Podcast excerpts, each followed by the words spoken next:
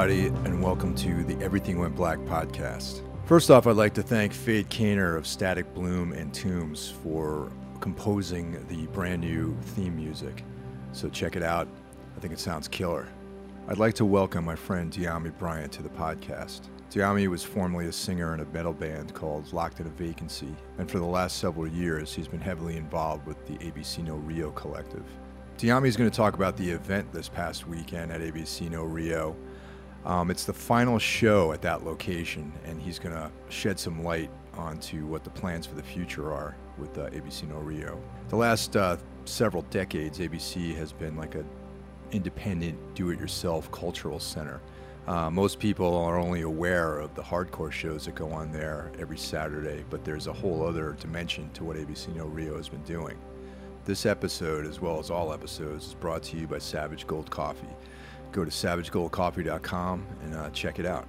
Before we get started, uh, I want to run down the affiliate sponsors. We have uh, Datsusara. If you're looking for bags, t-shirts, training shorts, gis, chopsticks, socks, rash guards, a variety of equipment and clothing made out of hemp, check out Datsusara. Also, Onnit. I take Onnit supplements pretty much every day, and I've had a lot of really good results with it. I've taken a variety of different things. They have uh, this awesome hemp protein. Uh, there's some krill oil, um, different types of, uh, you know, other supplements which help you uh, sort of optimize yourself. And um, all this stuff is available if you go to the Everything Went Black Media uh, website, and you'll see a series of portals, and you can uh, you can get there from there. You can get there from the website. So if you feel like helping out in any way, you can uh, leave a review on iTunes. You know, whatever star rating you feel is appropriate, uh, you can write a written review, and all that stuff is very much appreciated. Also, uh, you can check us out on Facebook. Uh, Everything Went Black has a uh, Facebook page, or you can uh, either hit me up directly at my Facebook page, which is Michael Hill, or you can email me at mike.hill at everythingwentblackmedia.com with your comments and or questions. Say hey man, how you been? I haven't I haven't talked to you in a while, so how you been? I've been okay, I guess, you know, just busy working and finalizing stuff at ABC and all kinds of crap like that. Yeah, there was a big uh, final show at that location this weekend, and um, I uh, yeah on Saturday. Yeah, yeah. I was trying to make it out there, but I I had practice, and uh, by the time by the time I was able to get out there, it was already sold out. So unfortunately, I wasn't able to get there. Ah. Did you catch the nighttime show? Yeah, I went to the nighttime show, and that was pretty awesome. Yeah, I, I wanted to go to that because I really wanted to see Cattle Press too. Cattle Press was uh, amazing, man. Um, you know, Capizzi came up and Ah. sang. He sang a few. Um, it sounded awesome. It was the drummer from Unearthly Trance who's playing drums, and uh, yeah, in my in my opinion, I mean, I'm, I'm way more. They were they were the band I was into the most on that bill, and that was you know Disassociate, Cattle Press, um, Starkweather, and uh, all three of those bands I love. But uh, Cattle Press just crushed. I thought they were amazing. Uh, like I remember the last time uh, I did a show for like one of their other projects, this band uh, Herjaza. Yeah, Like back in December, uh, Sean was telling me that they were thinking about doing something with Cattle Press, and I was like, "Oh, I'd love to do something at ABC." And then there was like a little bit of back and forth between me and uh, Eddie, yeah. and then it just never worked out. So I was like, "Ah." So how how long I have you hope they been? play Uh, again. how long were you have you been doing stuff at ABC No Rio? I mean, when did you start uh, booking shows and being active down there?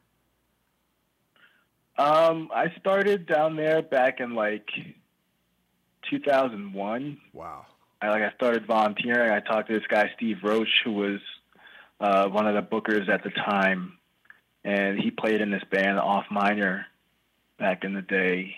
And um, it was because like I was booking shows in like late '90s, early 2000s in different spots, and like I was doing stuff at Coney Island High before they closed down, and then I did some shows. I did like I don't know if I'd done anything at CBGB's at that point, but I eventually did. Um, but like I was trying to do stuff at different places, and my band, like we had played at ABC, and I was like, oh, maybe I can try to do stuff here.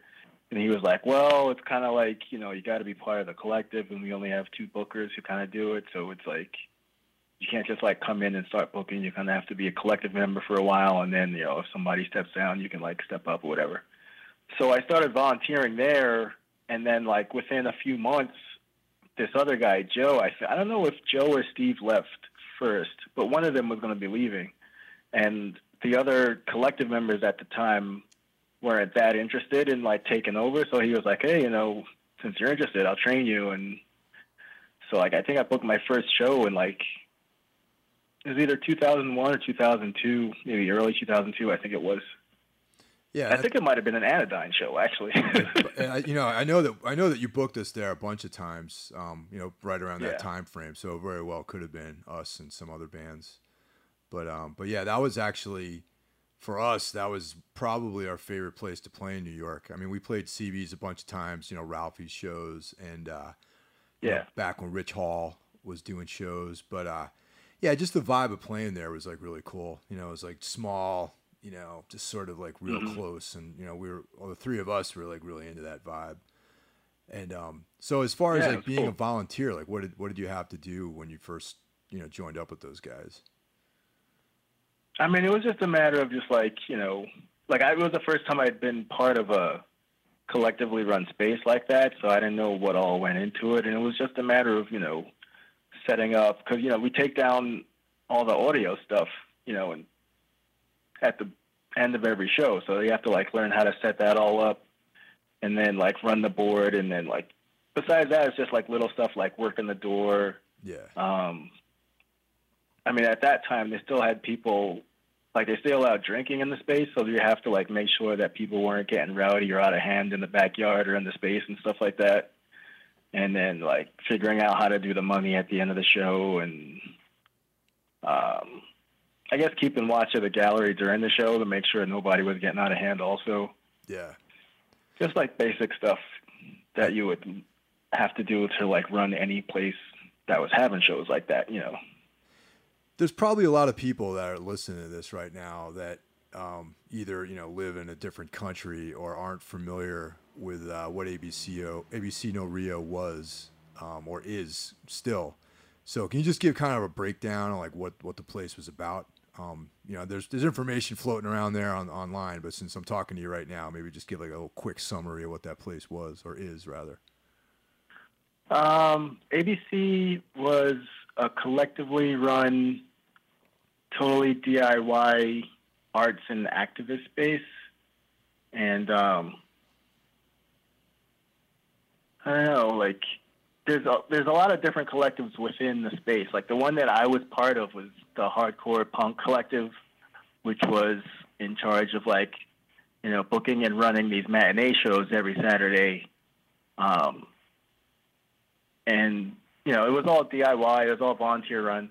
There are other like the other collectives in the space. Like we have a like a zine library, and we have like a black and white photography dark room and a screen printing workshop, and a computer lab, and you know that's all volunteer staffed, and it's either I don't know. Most of the stuff is either free or you know really low cost to use because it's just more about like you know teaching people how to use different skill sets and you know it's not like trying to make a big buck off of everything that we're trying to provide to the community so there's a lot of stuff going on and i was more involved in the music end of things Yeah, yeah. Because back uh, a few years ago, uh, you probably remember I was uh, doing a lot of filming down there. Um, you know, different shows, interviewing a bunch of different people, and I was you know trying to put together some kind of uh, you know mini documentary about the place. And um, I think uh, some of that footage I'm going to start cutting together, and and uh, you know I have like this pretty extensive interview with Dave uh, that just goes into the whole history of ABC No Rio and how it you know how it started. oh dave powell Yeah, Dave Powell interview with him, and uh, we, I mean, I literally that interview was like 45 minutes long, man, and he broke the whole situation down, man. He came over to my house here, and like we set him up in the corner of my living room, and we lit it, and it, it actually looks pretty cool. And he, um, he did a really, really good uh, job, and I think I definitely still want to continue with that project. Um, you know, unfortunately, uh, we weren't there to shoot anything on Saturday, but uh, but I think I'm going to start editing together uh, some of the just le- like pieces of some of those interviews and start putting them out on the Everything Went Black YouTube channel. So uh, just to kind of yeah, that'd be cool. Yeah, but so anyway, so Saturday was the final show at that location. So now, what exactly does Yeah. that mean, man? Like I when I found out about that, I, I'm like I had tons of questions came to came to mind. So what does that mean now? Well, it, it's the final show in that it was like before we're closing our doors for uh, reconstruction. Because, I mean, we're going to tear the building down and rebuild it in the same space. So, like, Okay. we'll have shows there again, but it'll be like at least probably two years Yeah. before we're able to do that again. So, like, in the meantime, we're going to be having shows in exile at other venues in the city that we've been talking to. But, like, that's what that means. It was like, oh, it's the final show at ABC in the old building that's been there, you know, since the 80s or whatever, Right. since we started occupying it. Yeah, because that that uh, ABC in Exile thing. I mean, that that literally was like three or four years ago. I think when I started shooting all that stuff around there. That was a while ago. Yeah, I remember. Yeah. Yeah. And I remember when we were doing all that filming, it seemed that that this Saturday's event was actually imminent. Like it was coming up like any any month now. They were gonna um you know start. Yeah, like there's been like so many delays over the years. Like I've probably been hearing about us being imminently closing for close to ten years at this point. Really? Yeah. like yeah. literally, that's not even an exaggeration. It's just there've been so many.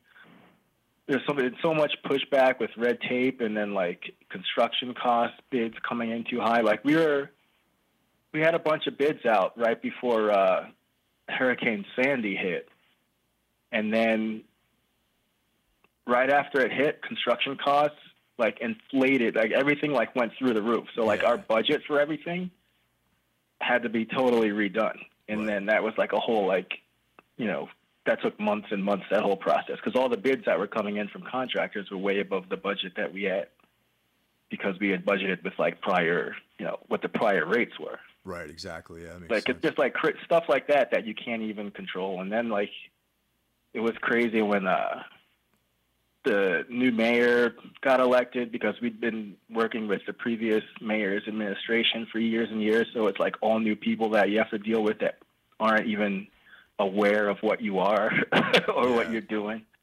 So that like you know you have to reestablish relationships with the mayor's office and all this stuff. So it's crazy. Yeah, that's I can imagine that being like a, a nightmare. You know, whatever you you feel like you're making progress, and then some new administration comes in, and you got brand new people. You got to like you know plead your case to them, and it's like just like starting over. I imagine. Yeah. So but um, it finally happened. So nah, it's, that's good news, man. So what are some of the venues that you guys are going to be doing shows at in the interim? um, we're going to be working with uh, the Silent Barn, which is very similar to us. I don't know if you've been there. They used to be in Ridgewood, but then they moved to Bushwick a couple years ago. Yeah, I've actually been Um, to both locations. The uh, the one in Ridgewood. They're Ridgewood. pretty uh, cool, like collectively run space, and uh, they're all DIY. And they actually have people who like live at the space, like in the upstairs apartments and stuff. yeah, and they are very like they have you know musical events almost every day of the week and they have like art openings and all kinds of stuff it's a really cool kind of space that's in bushwick and then there's uh, another place called aviv i think it i don't know if it's it's like on the cusp of like Bush, bushwick and bed-stuy maybe i don't know okay. exactly. But that's uh, i know we have at least one show booked there and they've been really uh, actually excited to do stuff with us. They're aware of our space and what we do. So we're going to try to do stuff over there. And there's a couple other places like i know there's one in like downtown brooklyn that we've been talking to. Oh, cool. and there's like it's it's weird because we're trying to work more with like um like spaces that are DIY and would allow us to have like all ages you know shows that you know that's kind of stuff that we're known for and we don't want to like there's certain things that we definitely want to have we have to have the show still be DIY and all ages and you know basically go by the guidelines of how we've always operated. And that kind of like cuts things out because there's so many. I mean, I'm sure you're aware, a lot of the smaller places like that have shows that we would have are bars and they're 21 and up. So, Yeah. you know, you try to work with them and say, "Oh, can you like close the bar for the shows?" and they're not really excited about that idea. yeah, yeah, definitely. They're like, "Oh, I don't know." We might be able to work something out with a few other places that do have bars and stuff, but that's still kind of to be determined. Yeah, it seems like the Silent Barn is probably. I don't think they had a bar there, do they? I don't think that was like a, there was a bar. they have a small bar there now, um, but they also have like it's like they have a small bar where they have like beer and wine, and they might be able to make mixed drinks. I'm not even sure, Right. but like the bar part of it isn't going to be open during our shows, Okay. and they'll have a person there because they also sell like snacks and sodas and stuff like that. So they'll have like that available during our shows, which is cool. Yeah. So Yeah, because I, I actually I've, I've been to both of both locations. Like Silent Barn when it was out in Ridgewood was like around the corner Yeah. from. That was around the corner from where Anodyne used to practice, and I remember uh, Bastard Noise played out there, and uh, we- oh, that's cool. yeah, we all went out there to see that show after practice one night, and then uh, at the new location, I've been there a couple times to see uh, Radiation Blackbody, which is uh, my former bandmates Joel and Josh's band, and uh, Yeah. you know the Wayward. Like I've seen, I've seen a bunch of bands out there. That's why I, I didn't remember if they had a bar or not. But I guess yeah, now that you mention it, there is like a little little concession set up there for for people to get drinks. Yeah. So would you would you still be doing matinees there, or would it be at night, or what's what's the know? Uh, the show's still going to be matinees on Saturdays. At the ones at Silent Barn right now, we're starting a little earlier, so they'll be at two instead of three. Like it'll be doors at two with the first band going on at three p.m. as opposed to three with the first band going on at four. Um, because they they're still going to have like nighttime shows on Right. Saturdays, so we have to kind of clear out a little earlier. Uh, so the shows are going to be over by like six o'clock. Oh, cool. So okay. kind of like an in and out type of thing with like a more strict end time. Yeah. No, that's that's pretty cool. So yeah, two years, man. That's it's gonna take a while for you know to break ground and all that stuff. So when when are they scheduled to actually do demo and, and all that sort of stuff? Do you know? Yeah, I don't. I'm not even sure because like the main thing that I know is that at the end of this month they have to come in and like have the people turn off the uh, electricity and then you know they have to turn off like all the utilities and stuff and then somebody has to come in and inspect to make sure that all that stuff is off and that nobody that we've actually like vacated the building. You know what I mean? It's Yeah. like a whole process, and I don't know how long exactly that takes before the demo actually begins. Yeah. Um, so I can't give a specific date on that. I know the. I don't know if you're aware. I think I sent you the article about the whole demo and stuff. That like the thing that kind of pushed up the actual date for that is the matzo factory that's right next door to ABC got Oh, bought out last yeah, year. Yeah, yeah, that's right. Yeah, I remember that. Yeah, and they're gonna tear that down and put condos up. And since our building is kind of you know not in the best shape, Yeah. We probably we were like, oh, maybe we won't, you know, survive once they start tearing that building down. That freaking building might crumble to pieces. Absolutely. Yeah. So they worked out a deal with them to kind of like, you know, take our building down along with theirs once those guys get started. Yeah, yeah, that floor actually even even uh, even during the best days, I remember that floor being pretty sketchy. Like uh Oh yeah, on that first it's floor. always been like that. like I remember playing shows there or even going to shows and being like, "Man, this floor doesn't feel very sturdy," you know. it was so crazy. Like if you had like a packed room and everybody's like jumping up and down, Yeah. you can like if you went into the basement, you could just see it. That's like just like bobbing up and down. Oh, like yeah. man, people could just come right through this floor. It was nuts. Yeah, totally, man. But I mean, it held up. Yeah. I remember like being cuz you know like you kind of come up through that spiral staircase into like where you set up your stuff your gear. And I just remember like Yeah. getting ready to play being downstairs and there being like I'm like, "Man, I don't know this whole this whole thing might come down around us, you know." yeah. Like I never, I wasn't there in the '90s when they would have shows in the basement, but from the stuff people have told me, it was like kind of even a scarier yeah, definitely. type of situation where there are like planks of wood with nails in them sticking out like Yeah. in the wall. like, Yep. you kind of have to be careful. Like every, it was kind of like a dirt floor that would just like, you know, plumes of smoke and like coming up every time you stepped. It was pretty rustic, man, for sure. And yeah. not only that, but just uh, I mean, the first time I've been in ABC, into ABC No Rio was around that late '90s period, and um, just the change in that neighborhood over you know whatever what is that now almost 20 years of actually yeah just about 20 years of uh, of going there of being a, around that place. Um, I mean I know it existed long before that too, but just the uh, transformation of that neighborhood, the fact that you're saying the matzah factory got sold and they're building condos there, and the whole area being transformed from a really like a pretty, you know, rough neighborhood where you really had to watch your step to this Yeah. high end, you know, place filled with like restaurants and shoe stores and like boutiques and things like that. It's pretty amazing, really.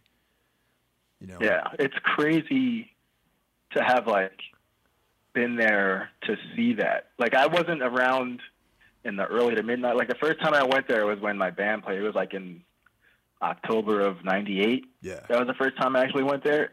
But even between then and now, like the change in that neighborhood is so stark.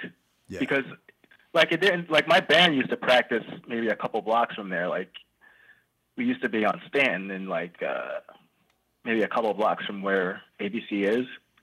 And it didn't seem like a scary neighborhood. I knew it was like worse with like drugs and stuff back in like the earlier nineties. yeah.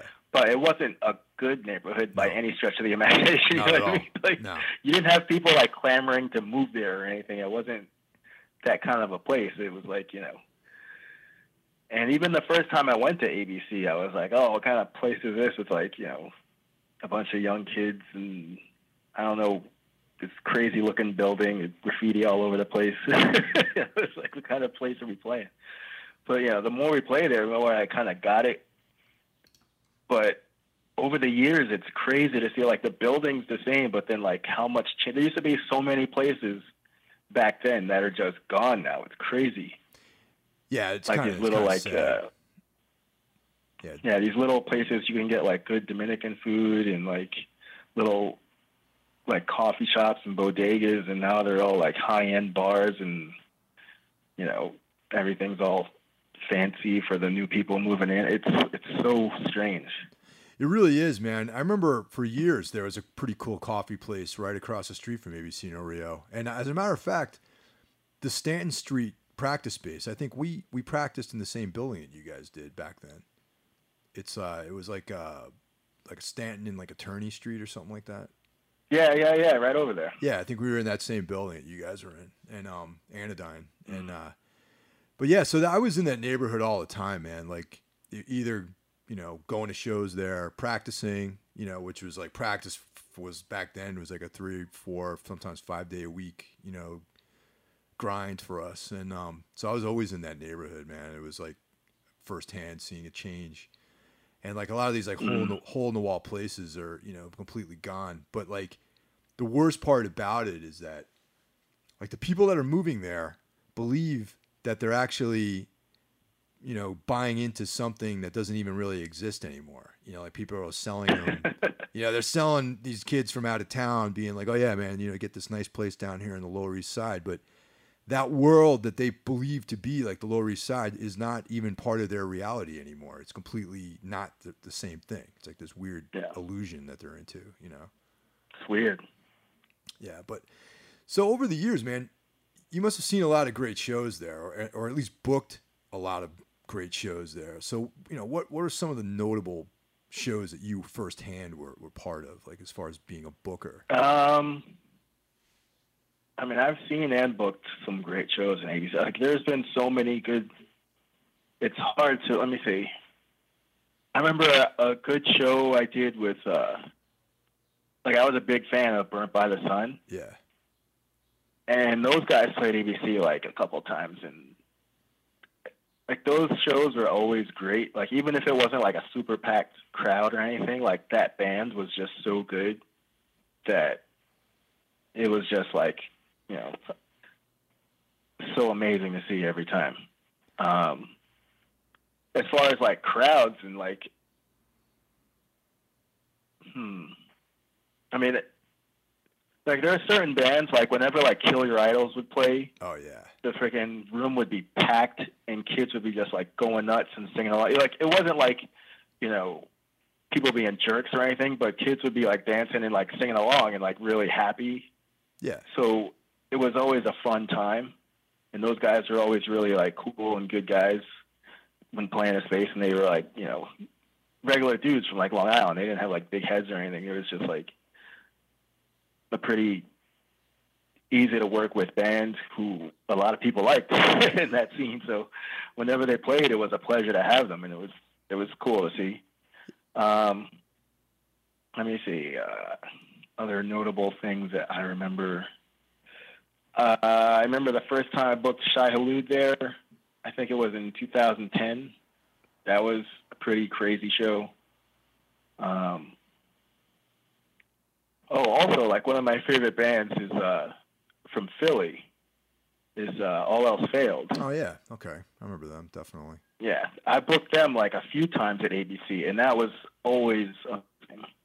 always. Those guys like always brought it. They're like one of the most. It's like one of those bands I try to tell people who aren't aware of them that like you just ha- you have to see that band live in order to see like why I love that band so much. It's like it's so powerful live, and it's like so raw and full of emotion. Like they're like I wouldn't even describe them as like the heaviest band on earth or anything, but like the way they their music grabs you is probably more than like the heaviest band that I listen to. Yeah, I think I've seen them there actually. I think I've seen them at ABC Rio, as a matter of fact. All else failed. Yeah, they're they're Yeah. they were they were a great live band. Yeah. But there there were some bands Um, that played there that you would like just based on their stature right now, you wouldn't believe that they played there. You know what I mean? Like over the Oh years. yeah, especially back in the day. Like that's why, like at the uh, at the show we just had on Saturday, the final show, Yeah. um, they went through like our archive of flyers and they made a bunch of photocopies of some of the old flyers from back in the day, and people were just like going through them at the show, and they're like, "Oh my god, this is like." This was back in whenever when like Green Day played here, or when like Neurosis played. It's like, how did Neurosis play here with all that stuff? It's Yeah. like, it's like yeah, it's like in the early days of like all that stuff. And it was crazy, you know, all these bands that you would think of as being like, because a lot of bands, you know, especially in like punk, you might not hear about it until like, I mean, now it's easier because of the internet. You hear about stuff kind of like pretty soon after it breaks. But back in the day, if a band's from the other side of the country, you might not hear of them until they come around. Yeah.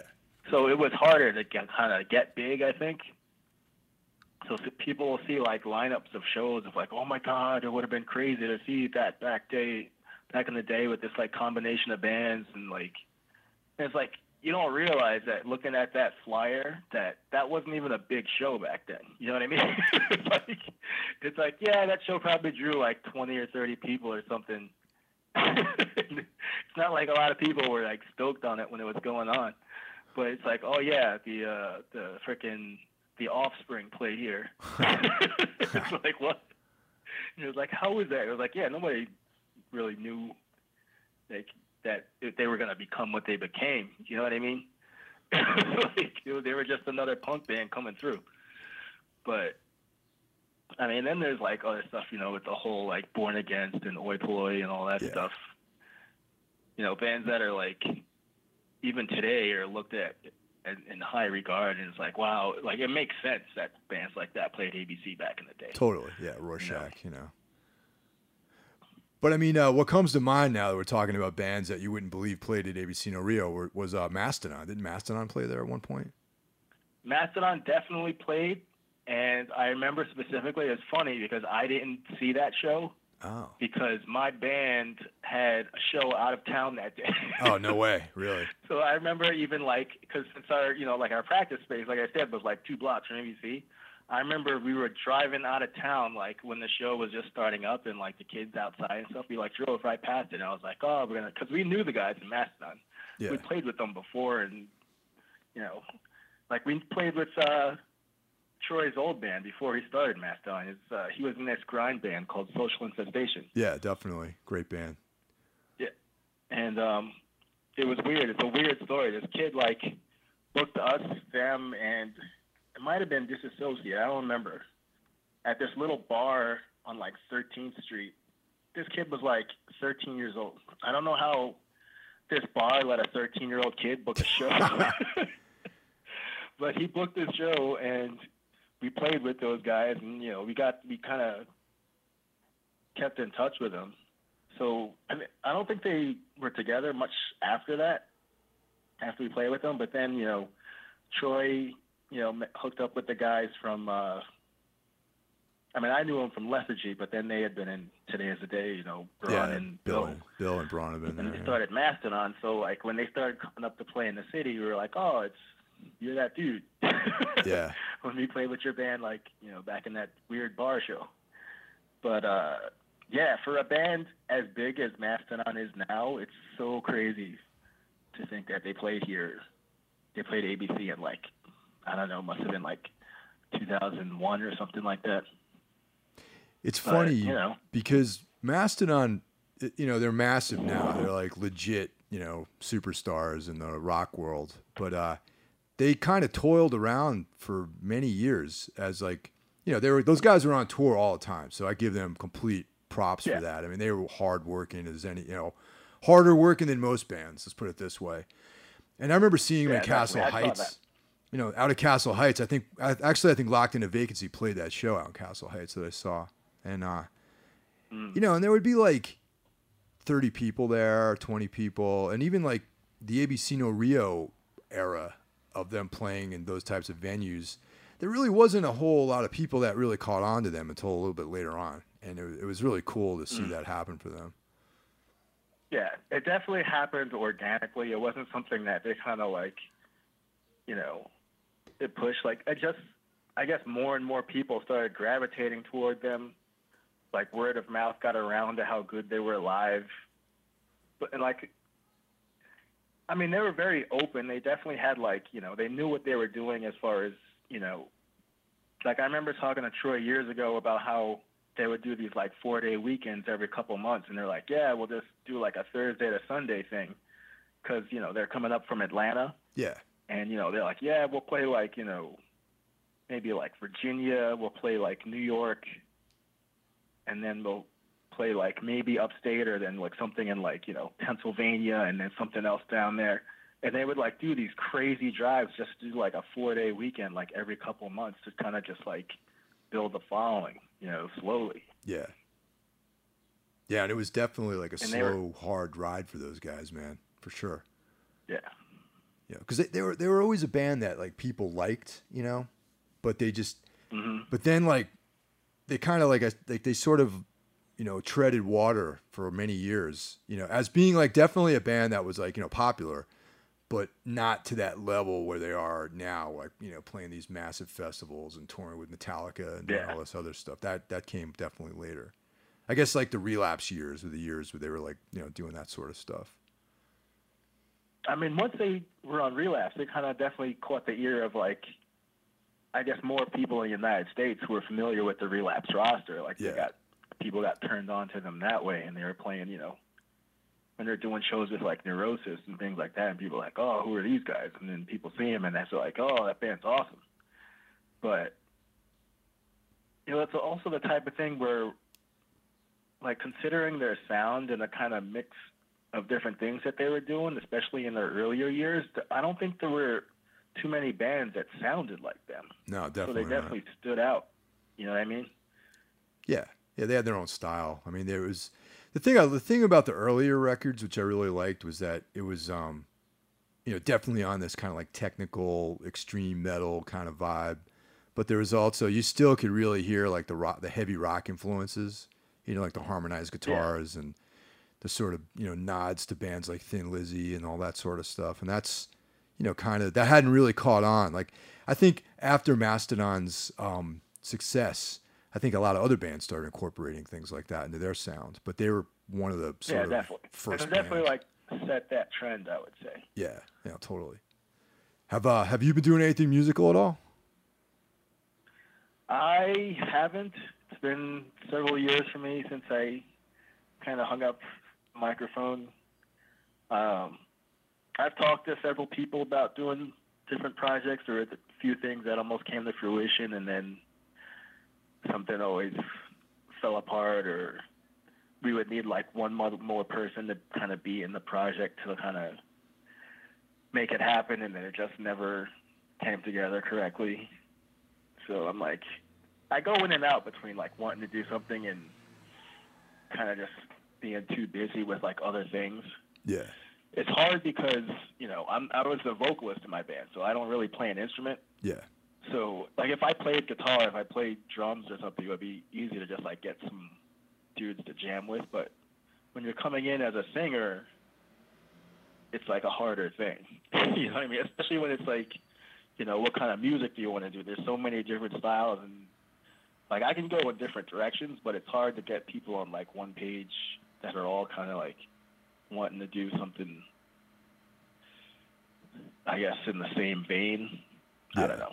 Yeah, no, that makes sense. You know, it's it always seems like the vocalist though is the hardest part of the band to um the the vocalist and the drummer are like the two components that actually make or break a band and they're the hardest ones to actually find when you're looking for people to start a band, you know. It's like I did I Yeah. didn't I didn't I set mean, out drummers are always going to be hard to come by unless, I mean, if you're starting like a punk band that doesn't have like much uh, in the way of technicality, it might not be that hard. But if you're starting anything, as far as especially in heavy music, like I think drumming, quality drumming in heavy music is more important than in other genres of music because I don't know, it's just more noticeable. Like if you have a bad drummer in your band, your your band's not gonna sound good.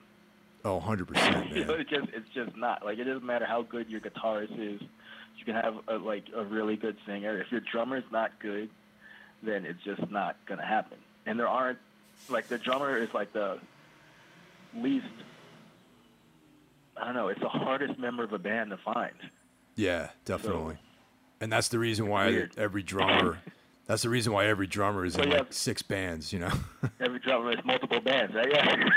Yeah, he's always playing with at least one other thing, or he's got like, you know, some jazz group he plays with on the side or something. You know, it's always like, it's always something else in in the works. You know. But uh, but yeah, but vocals It's too, funny, man. Was- You know, vocals are another just hard thing. that. No, go ahead. I was going to say vocals are another thing that's like it's such a characteristic and to get the right guy on on vocals is like, you know, once again, everyone everyone wants to sing, but when it actually comes down to it, very few people actually want to put the time in to actually getting it right, you know. Yeah. And I mean, I, I was a screaming vocalist. We were in like a metallic hardcore kind of band, so it's not like, like I'm not like you know carrying a tune and trying to hit like the high notes and stuff like you know what I mean. It's not. I'm not that kind of a vocalist, but at the same time, a lot of times when musicians are putting their music together, I mean, you know this when you're writing music, you kind of have it in your head what the vocals are gonna sound like. Yeah. So you try to find somebody that'll be like that, unless you're doing it yourself, and then you just go for it yourself. I mean, Yeah. Well, I did I I, mean, like didn't you've been in different kinds of projects, and your voice doesn't sound exactly the same from like you know, project to project. Do you plan that going into it? Um, you know, it's funny. I'm going to come clean on a lot of this shit now. Um, I never really set out. I never really set out in this life to be a singer, man. It's it's that's the truth of the matter. It's I always just wanted to play guitar, but uh, through a uh, sort of unfortunate turn of events back in the late '90s, um, the guy that we I ended up becoming like the main vocalist in, in the band I was in, and then I just sort of uh, stuck with it, you know, and um, yeah, but I guess going back to what you, the question you had is like, yeah, I definitely, maybe not at first, but like maybe towards, definitely in Tombs. Like I have a very clear idea about when I'm writing the songs, like what I want the vocals to sound like, and then I just sort of craft to like what I'm doing to sort of get to that goal. You know what I mean? So, um, I mean, this is like the most intention that I've ever actually put into singing is in this band. You know. But uh, but yeah, I didn't set out Yeah. wanting to be a singer, man. I just wanted to play guitar. I mean, you can definitely hear that like the different things you're doing in Tombs, Like it's broadened, and like I remember from like the early 2000s when you were doing like Anodyne. yeah, it was like more of like a bark, and now you have more of like there's more variety to it in different things that Yeah. you're doing vocally. So that's cool. You know. Know, it's just like like any other instrument, though. Really, it's like you just you sort of stay within your uh, your comfort zone for a while until you get like real. You feel like you've done something and you feel proficient at that, and then you, you find other things to reach for, and that's kind of like Yeah. you know what I I try to do that like even with songwriting and and just you know definitely with vocals because I think you know you don't want to do the same thing over and over again, and it's it's no fun to do that. No. you know, No. yeah, And I mean, it's it's a scary thing sometimes because you can get a lot of flack for that if you have. Yeah. I'm sure you know if you have fans that are like just want to do the one thing and you're like, no, I'm going to try something a little different, and then they don't like it. oh definitely, yep, yeah. It's like the musicians. It's a weird tightrope you kind of have to stay on. Like if you're constantly changing, it works because you know your audience knows that you're constantly doing different stuff. But if you're doing something similar, something similar, Yeah. uh, stylistically for several years, and then you kind of make a change, people are like, "Oh, what's this? What are they trying to do? Like this sucks." yeah, but you know, I think like uh I think people can can get behind different stuff. I mean, you know, like that band Confessor from like back in the day. Like they people like them, you know, and and they're not everyone's cup of tea, but they're like a pretty legendary band and they've done a lot of different things vocally and you know, I just think that uh I think people I, I try to give them a little more credit these days, but um but yeah, they're definitely people who uh, are very stuck in certain patterns as to what they like and what they don't like, you know, and you know, like in death metal, it's like you have to you got to do like all the there's like the certain elements that you have to have in all the on the, every every record has to have like you know double kick, blast beats, you know, you got to have you know you have to hit those points for those fans to really really you know buy into it, you know what I mean?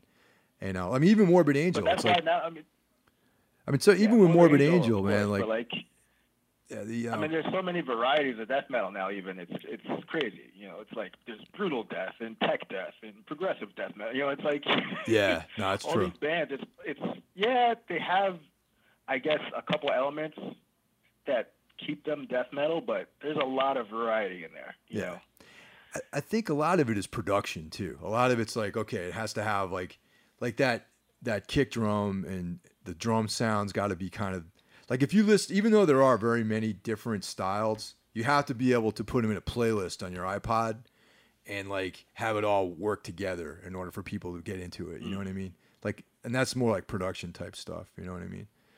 But um but yeah, there are a ton of different bands. As a matter of fact, I'm I'm I think death metal is probably the best it's been since like the early '90s. Right now, I mean, there's like a ton of bands I'm really into that are like very different. you Really? know?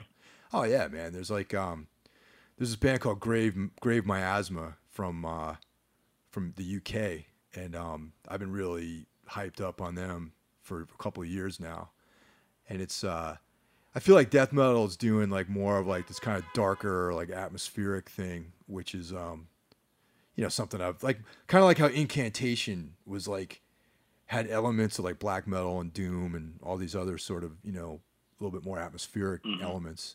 And there's a lot of newer bands I think that sound that way these days, you know. And uh, yeah. I feel like it's, it's pretty cool. It's like I haven't even like kept up heavily with uh death metal, especially like international stuff, stuff Yeah. from like overseas. I know there's like there's like so many bands that I'm missing out on, but like I don't know. I just haven't been like hearing all that much in that world for a while. Like I know some of the bands that come around and the bands from New York that are just you know killing it right now, but a lot of the overseas bands I don't get to see. They don't come over here too much, and sometimes some of my friends will like send me stuff like, "Oh, check this out," and I'll hear stuff like that. But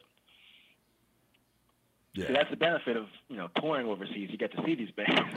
oh yeah, man. It's like um, we got we played uh, Roadburn twice. We played once last year and then once a few years ago, and uh, that was definitely one of the coolest things because um, like you said, a lot of these bands in Europe very very rarely get a chance to come to the states. So when you play a, a big festival like that, you can you know you, you can you have an opportunity to see these people play live and buy their merch and you know pick up you know Yeah. records that aren't available over here and you know that kind of stuff's really cool. You know.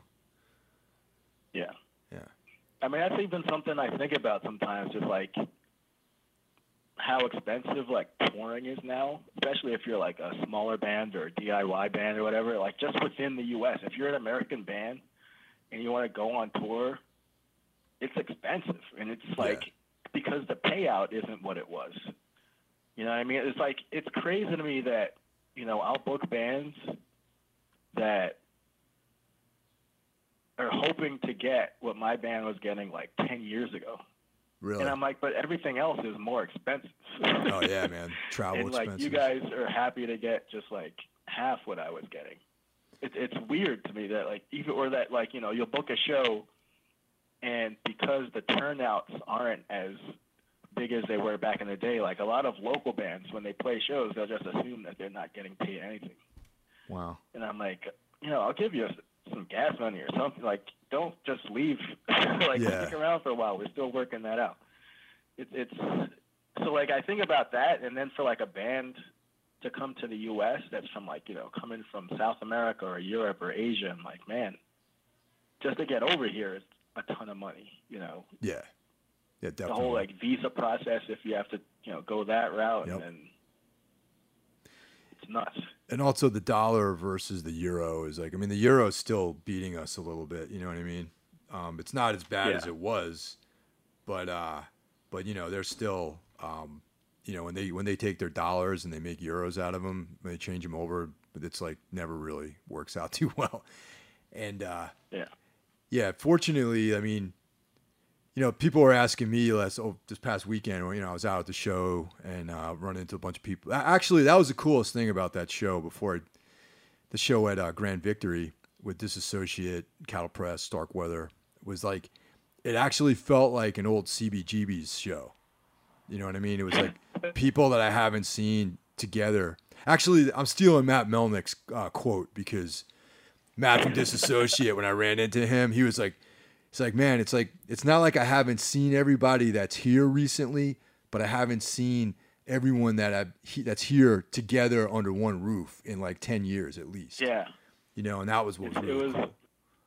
definitely something to see. Like there are a lot of like old time at the ABC show earlier. Yeah, There are a lot of like old time ABC people who came through who I haven't seen in that space in years. People came in from out of town, and it was just like it was wild to see like that faction mixed in with like younger kids who were just coming for the show, and just like everything in between. It was like it was a very good vibe. Like everybody was just wanting to have a good time and like you know reminiscing about the building and everything that was going on and to how things have changed. And like when I saw that lineup that was put together for Grand Victory, I was like, I mean, that took me back to like old school like Ralphie shows that he would throw it. You know, the Devastating Soundworks presents.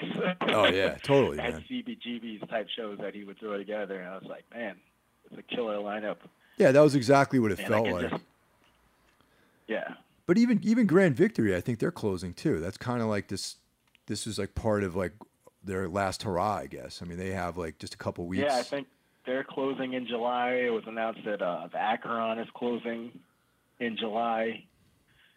Um, you know, Santos Party House just closed, and I think Palisades closed. Damn. It's like it's crazy that it's all happening within the span of a couple of months. Yeah, dude. I got to be honest with you, man. I'd never been to a show at uh, at Santos Party House. To be honest, I never been there. Isn't that funny, man? It's like you would think. That place had its ups and downs. It's like it's like the bigger room, like the main room. Um, I mean, it was it was cool when they would like book good stuff, but it had like ups and downs as far as like sometimes they'd have a stretch of where where they were booking like a lot of good shows, Yeah, and then there wouldn't be anything there I was interested I had any interest in for like months, and then something else would pop up. I also think that like they had a smaller room downstairs, which a lot of people didn't even know about. Huh. And if they had used that room more for shows, I think they could have like floated like along a bit longer and a bit better than they did. yeah. You know.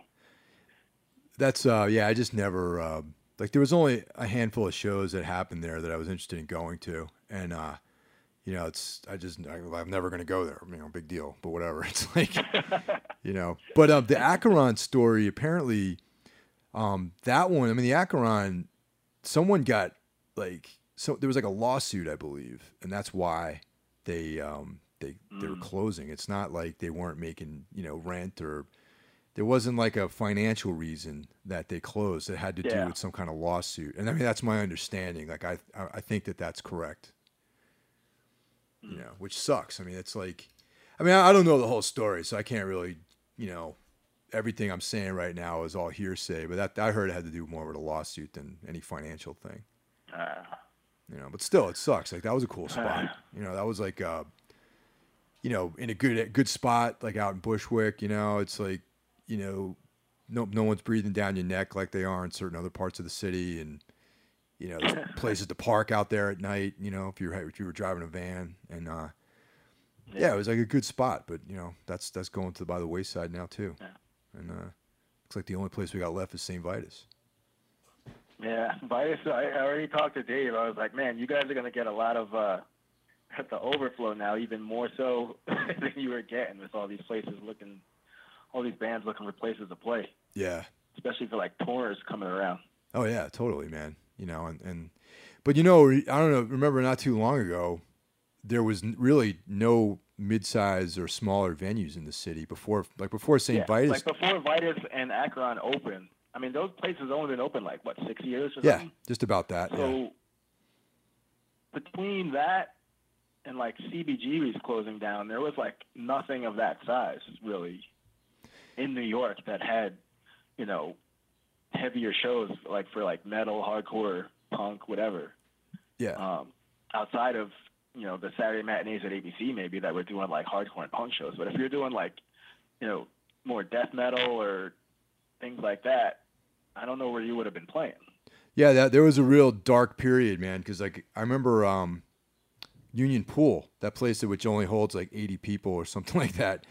There was shows going there. There was like a lot of like they actually had a lot of metal shows there during during a few of those years, and uh, it just was a weird Uh. a weird sort of juxtaposition of uh, you know gnarly like metal dudes and like you know hipsters or whatever you call you know type of people under one roof there it was kind of a weird setup that they had that at that place There was the the Charleston. You're, I'm sure you oh know yeah that place. no totally yeah i forgot about that place yeah the basement. That place holds like what, like 20, 30 people in that basement. yeah and you were literally playing in a basement literally it wasn't like we have a Yeah. it's not like we have a venue downstairs that we have shows you know we have a venue it's like no you were literally playing in a storage room and that's had a PA. You know, they would set up a PA, and that was it. There wasn't like an actual setup. You know what I mean? It was like and it's you know had like there was Yeah. like cases of beer stored down there, and and it, and yet they still it was funny. They still tried to treat it like it was an actual venue. You know,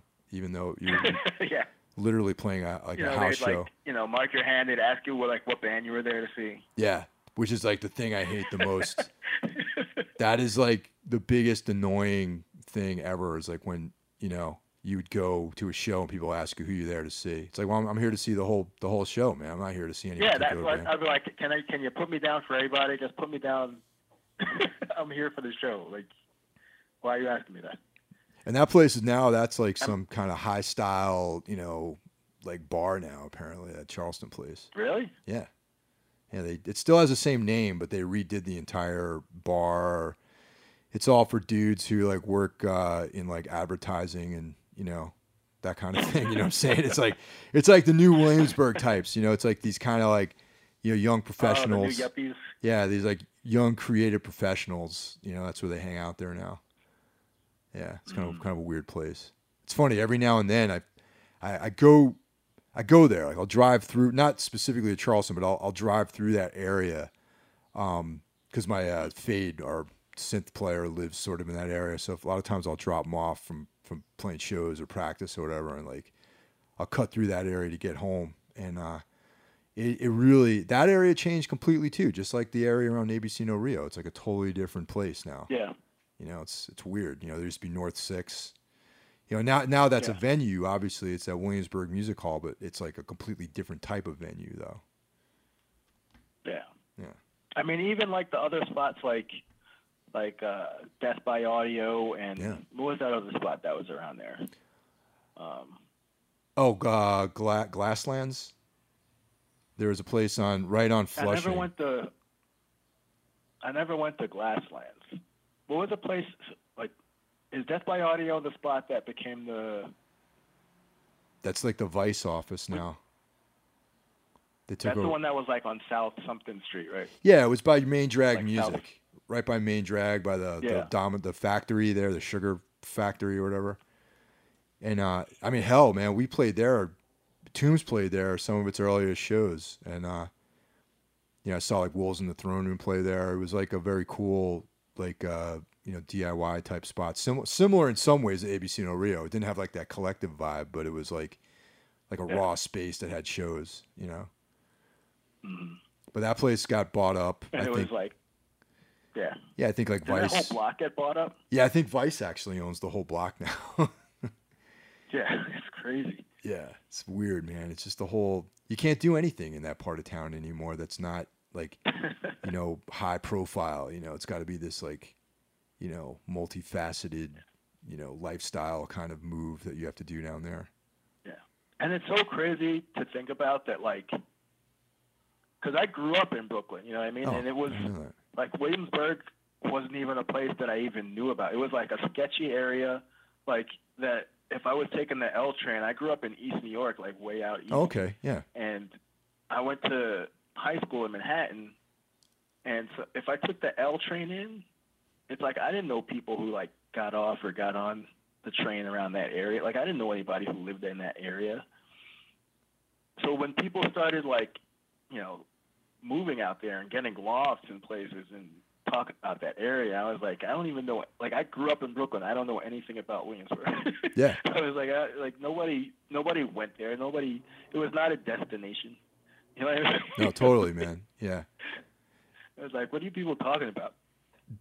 like, I think it was like 1996 or something when I was living in Boston, and um, I went down to uh, Coney Island. I drove down with my girlfriend at the time to see uh, Foetus and Unsane play at uh, Coney Island High, and uh, we were trying to you know drive out. We were we were down by C- by Coney Island High area, and I got on the Williamsburg Bridge because I was trying to follow these like directions, and I ended up going into Williamsburg and driving around like at like two o'clock in the morning back in '96. Mm-hmm. And I was like, man, this is like I got to get the fuck out of here, man, before something happens to us out here, you know. And I was like, yeah, it was like real sketchy then. Right? Yeah, it was like really unsavory, man. And uh, you know, and I and you know, we got on the BQE eventually. You know what I'm saying? And like, but uh, but yeah, it was like real, real, real dodgy out there. But that's now that's you know that's where everyone wants to live for you know for the last 20 years now.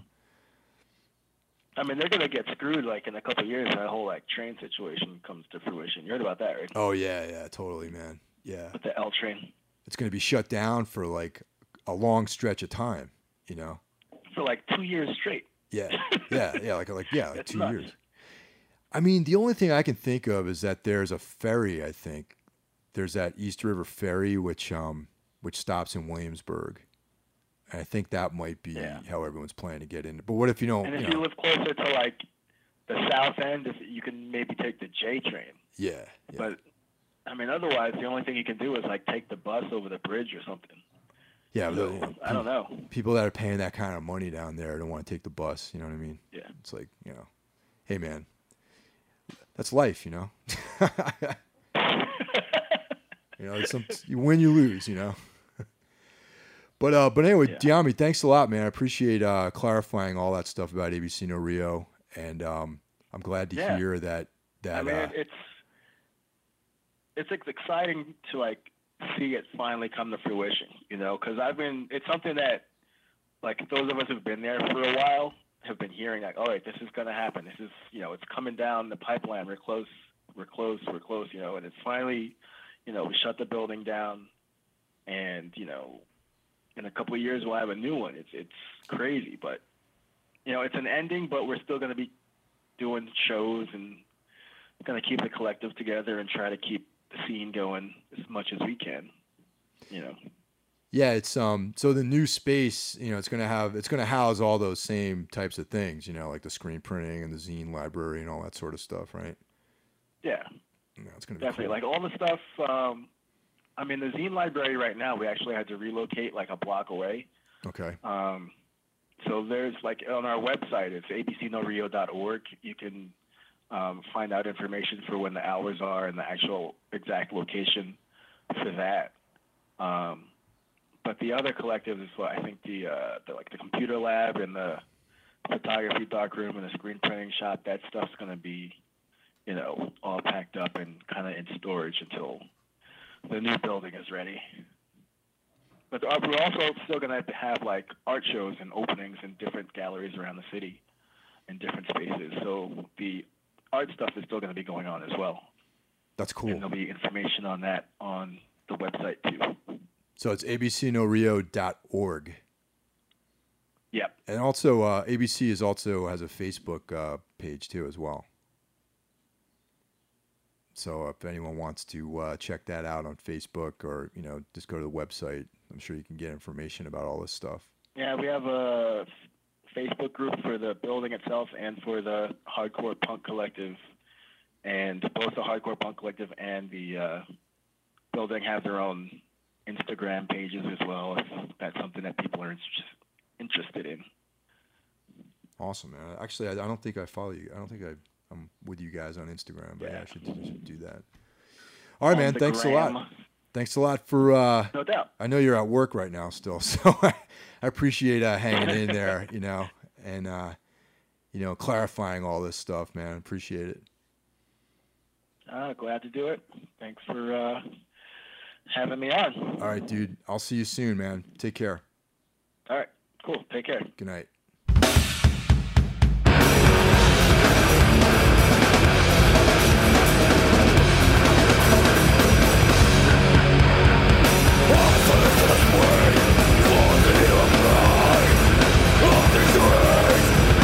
the fuck you are